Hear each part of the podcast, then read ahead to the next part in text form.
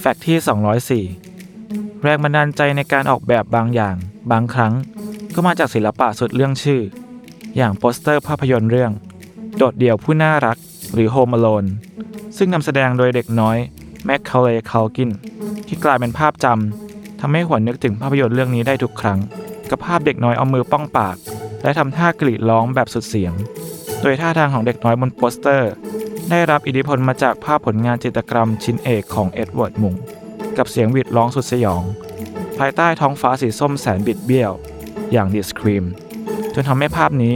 กลายเป็นภาพตัวแทนของวัฒนธรรม pop culture ไปในที่สุด